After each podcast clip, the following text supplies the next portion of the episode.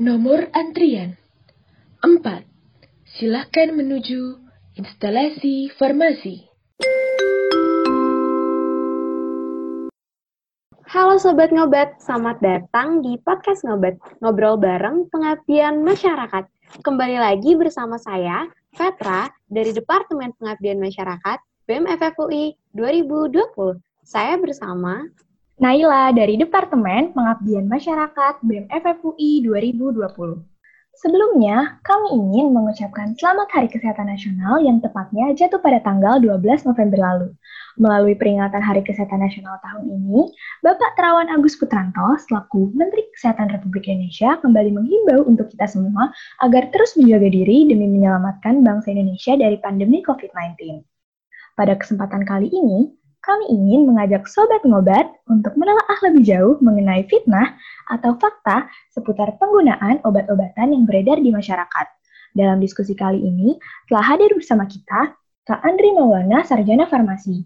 Beliau merupakan mahasiswa lulusan terbaik program Sarjana Farmasi Institut Sains dan Teknologi Nasional tahun 2019.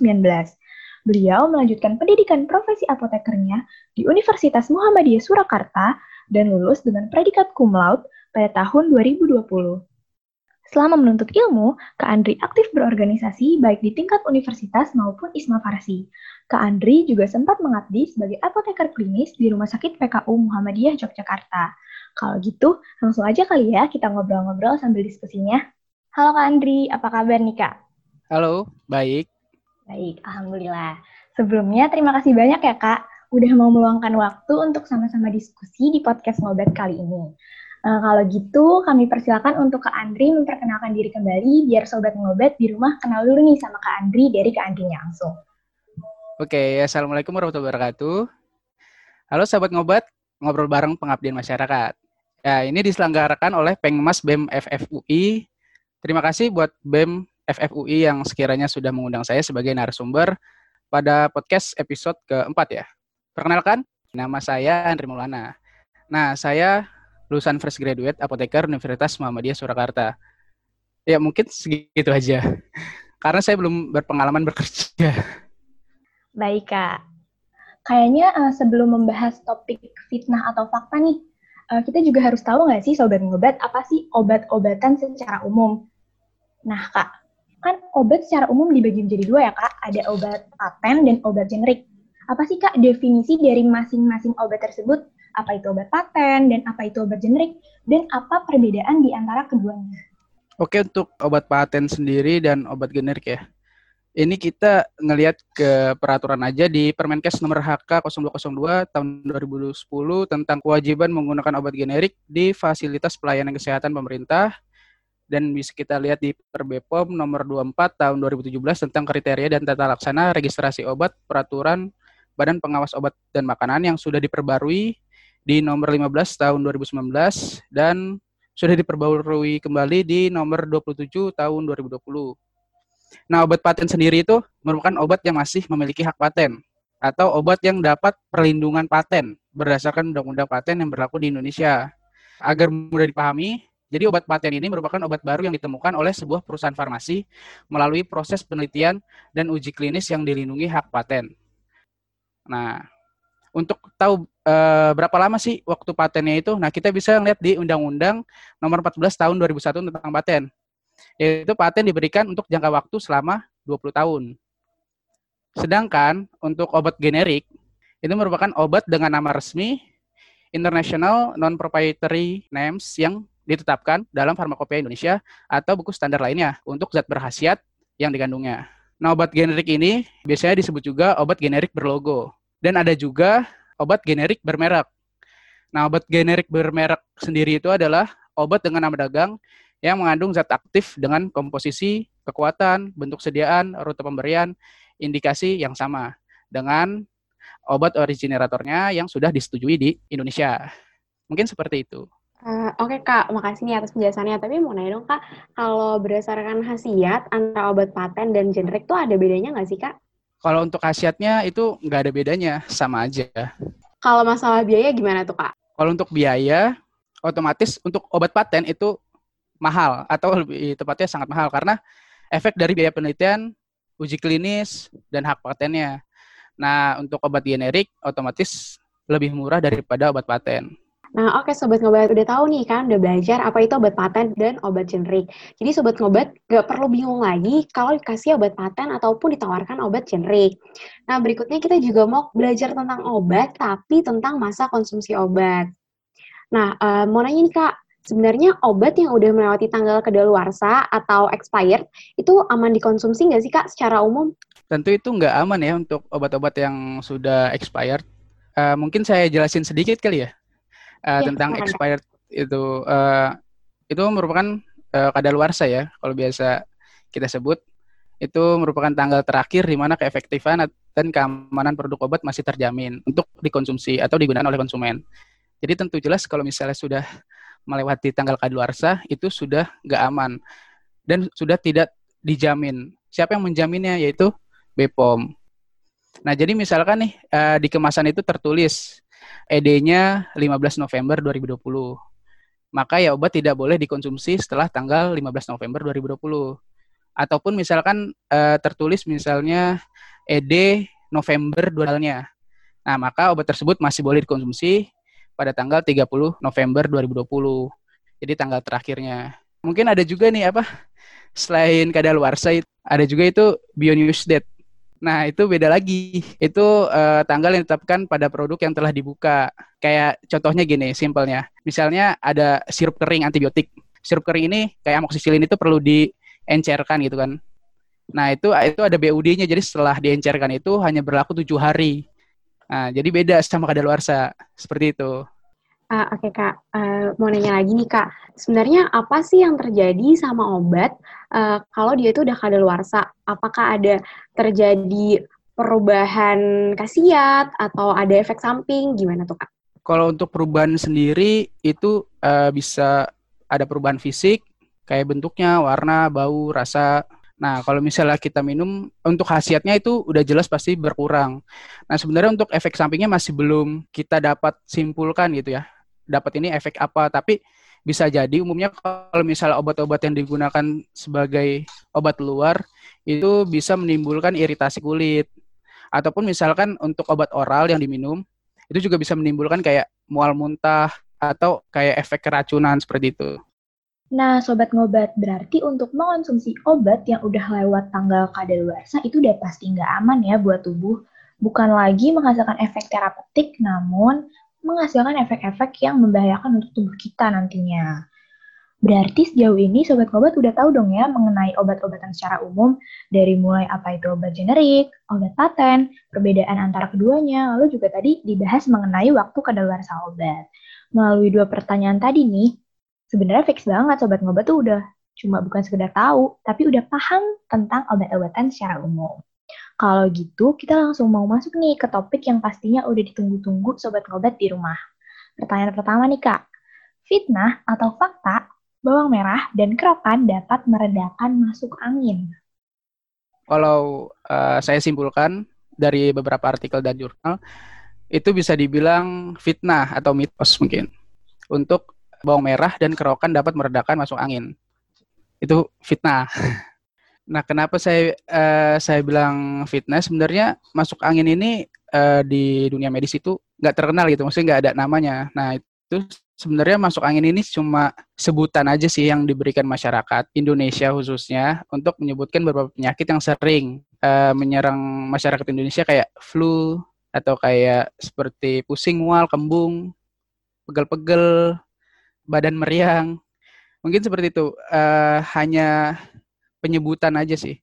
Soalnya di masuk angin ini lebih ke, terkenalnya itu hanya di Asia sih. Hmm.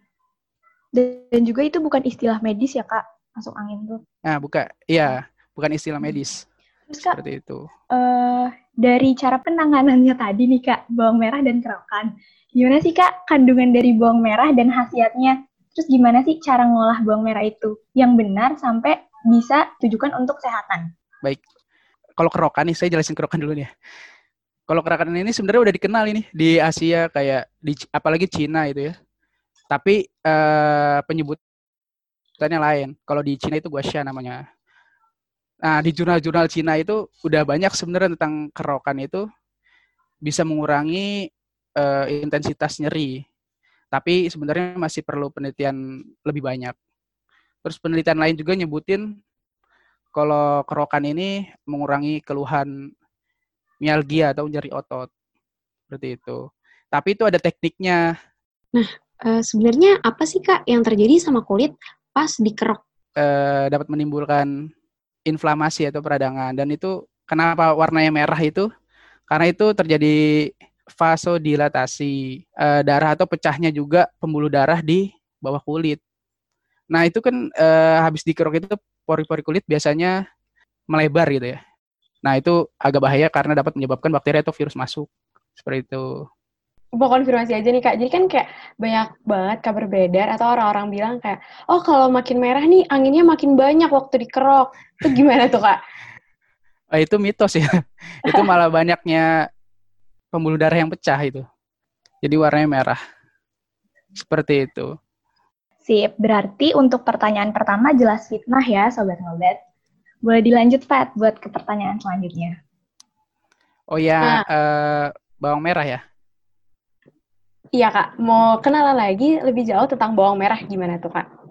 Kalau menurut jurnal Phytochemical nih biasanya di dalam bawang merah ini yang sangat eh, penting nih kandungannya itu ada organosulfur. Nah ini ada aktivitas antimikroba, anti alergi, anti radang. Dan eh, terdapat juga flavonoid kayak quercetin, camphorol. Nah ini untuk aktivitas antivirus juga, antimikroba, anti radang, bahkan anti kanker. Sebenarnya untuk senyawa kimia aktifnya sih banyak sekali. Cuma mungkin itu yang sangat menonjol di bawang merah, seperti itu. Uh, jadi kalau untuk penggunaan bawang merah ke masuk angin nih kak, mungkin lebih tepatnya lebih ke pemberi efek hangat gitu aja kali ya kak? Apa gimana tuh kak? Iya lebih ke efek hangat aja karena kan sebenarnya masuk angin itu hanya kayak gejala menuju suatu penyakit gitu. Jadi belum jelas itu penyakitnya apa. Seperti itu. Oke, teman-teman, uh, sobat ngobet, untuk pertanyaan pertama, fitnah atau fakta bawang merah dan kerokan dapat menyembuhkan masuk angin itu fitnah ya. Nah, berikutnya kita mau bahas tentang salah satu fenomena yang cukup terkenal di tengah pandemi COVID-19 ini, yaitu minum minyak kayu putih. Kalau sobat ngobat belum tahu, sebenarnya fenomena minum minyak kayu putih ini berasal dari mana sih? Ceritanya adalah ada satu orang pasien COVID-19 yang selama masa perawatannya itu dia udah berkali-kali melakukan swab test dan hasilnya itu dia tetap positif. Sampai di satu waktu ada satu orang yang menyarankan dia untuk mencampurkan beberapa tetes minyak kayu putih ke dalam tehnya. Selama satu minggu dia lakukan itu dan dan di swab test berikutnya hasilnya yang diterima adalah negatif. Nah, dari sini kita mau nanya nih Kak, fitnah atau fakta minum minyak kayu putih atau kumur air garam dapat membantu mencegah kita dari terpapar COVID-19? Mohon penjelasannya Kak. Uh, hoax ya, fitnah ini. Karena emang sih emang uh, garam itu mempunyai aktivitas antibakteri. Minyak kayu putih pun punya efek antibakteri dan antivirus. Cuma kurang tepat Oh begitu ya kak. Nah uh, saya juga kemarin-kemarin baca nih kak sempat baca beberapa artikel yang menyatakan bahwa sebenarnya udah ada penelitian mengenai uh, minyak eukaliptus dan beberapa metabolit sekunder lain yang udah diuji coba ke beta korna yang lain. Tapi dia ini belum dicoba ke uh, coronavirus yang beredar sekarang. Itu gimana tuh kak? Kalau jurnal penelitiannya ya bener ada, cuma untuk efektivitasnya ke COVID itu belum ada. Nah, kalau minum minyak kayu putih sendiri, apa sih Kak dampaknya ke tubuh kita? Untuk dampaknya ya, ini bisa keracunan karena uh, belum yang saya tahu belum ada sediaan minyak kayu putih untuk uh, oral seperti itu. Uh, Oke, okay, makasih Kak atas penjelasannya. Nah, begitu Sobat Ngobat, untuk pertanyaan fitnah atau fakta yang ketiga, bisa kita simpulin bahwa itu fitnah ya Sobat Ngobat. Jadi tolong jangan minum minyak kayu putih di rumah masing-masing karena itu bisa membahayakan tubuh kalian. Untuk pertanyaan selanjutnya nih Kak, fitnah atau fakta antibiotik merupakan obat yang dapat digunakan untuk segala jenis penyakit? Oh ya, ini jelas fitnah ya. Karena kenapa? Uh, antibiotik itu merupakan obat untuk melawan infeksi bakteri. Jadi bukan untuk segala penyakit. Nah, lebih tepatnya antibiotik merupakan zat kimia yang secara alami diproduksi oleh dari mikroorganisme seperti bakteri dan jamur. Mereka dapat membunuh bakteri atau mencegah perkembangbiakannya. Terus Kak, penggunaan antibiotik ini boleh nggak sih Kak disisain? Terus gimana sih dampaknya kalau kita nih nyisain antibiotik sebelum antibiotiknya itu habis dipakai?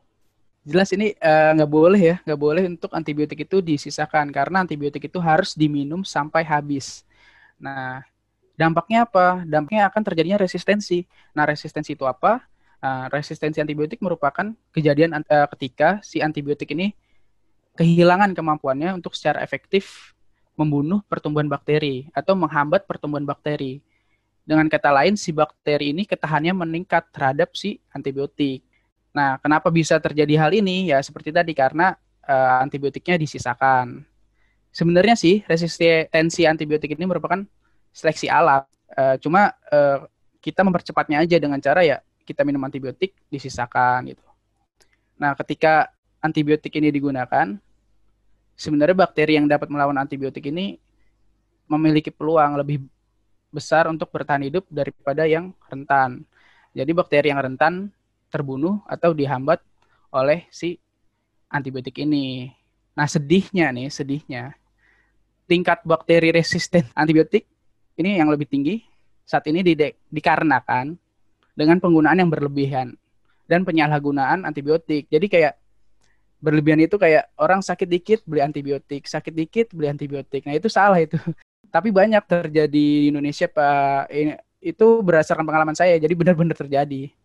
Nah, itulah peran dari teman-teman nanti dari para farmasis. Sip, Kak. Nah, sobat ngobat berarti untuk pertanyaan yang ketiga ini jelas fitnah ya. Antibiotik itu bukan obat yang digunakan untuk segala jenis penyakit. Terus juga uh, sobat ngobat perlu hati-hati untuk penggunaan antibiotik ini dan jangan sampai disisain sebelum penyakitnya itu udah sembuh.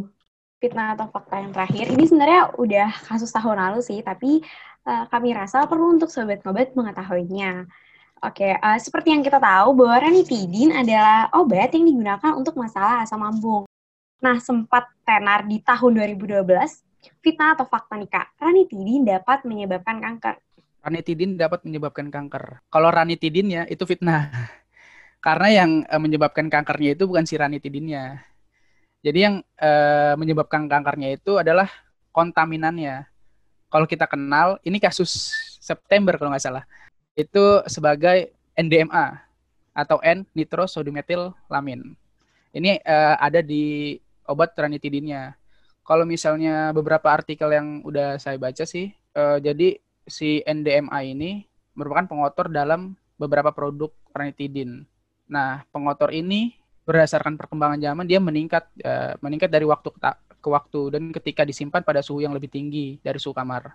Nah, NDMA ini termaksud zat karsinogen bagi manusia. Nah, dapat menyebabkan kanker seperti itu. Nah, untuk kasus ini, ini kasus September ya, uh, dan studi global juga memutuskan nilai ambang batas. Jadi NDMA ini sebenarnya boleh tapi ada nilai ambang batasnya. Berapa sih nilai ambang batasnya itu?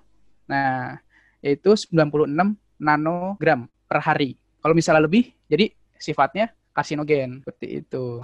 Uh, Oke okay, kak, kalau kita kenalan juga nih sama NDMA, sebenarnya NDMA ini tuh terbentuk secara alami atau karena penyimpanan kita, uh, cara kita menyimpan yang gak benar atau gimana tuh kak? Kalau untuk NDMA-nya sendiri ini uh, kalau dijelaskan dalam beberapa artikel itu karena penyimpanan. Jadi penyimpanan yang kurang benar umumnya kan uh, obat-obat tablet kayak seperti ranitidin, ranitidin ini kan disimpan di suhu kamar. Nah, kalau misalnya suhunya berlebih, nah ini uh, dapat meningkatkan nilai si uh, cemaran ini gitu.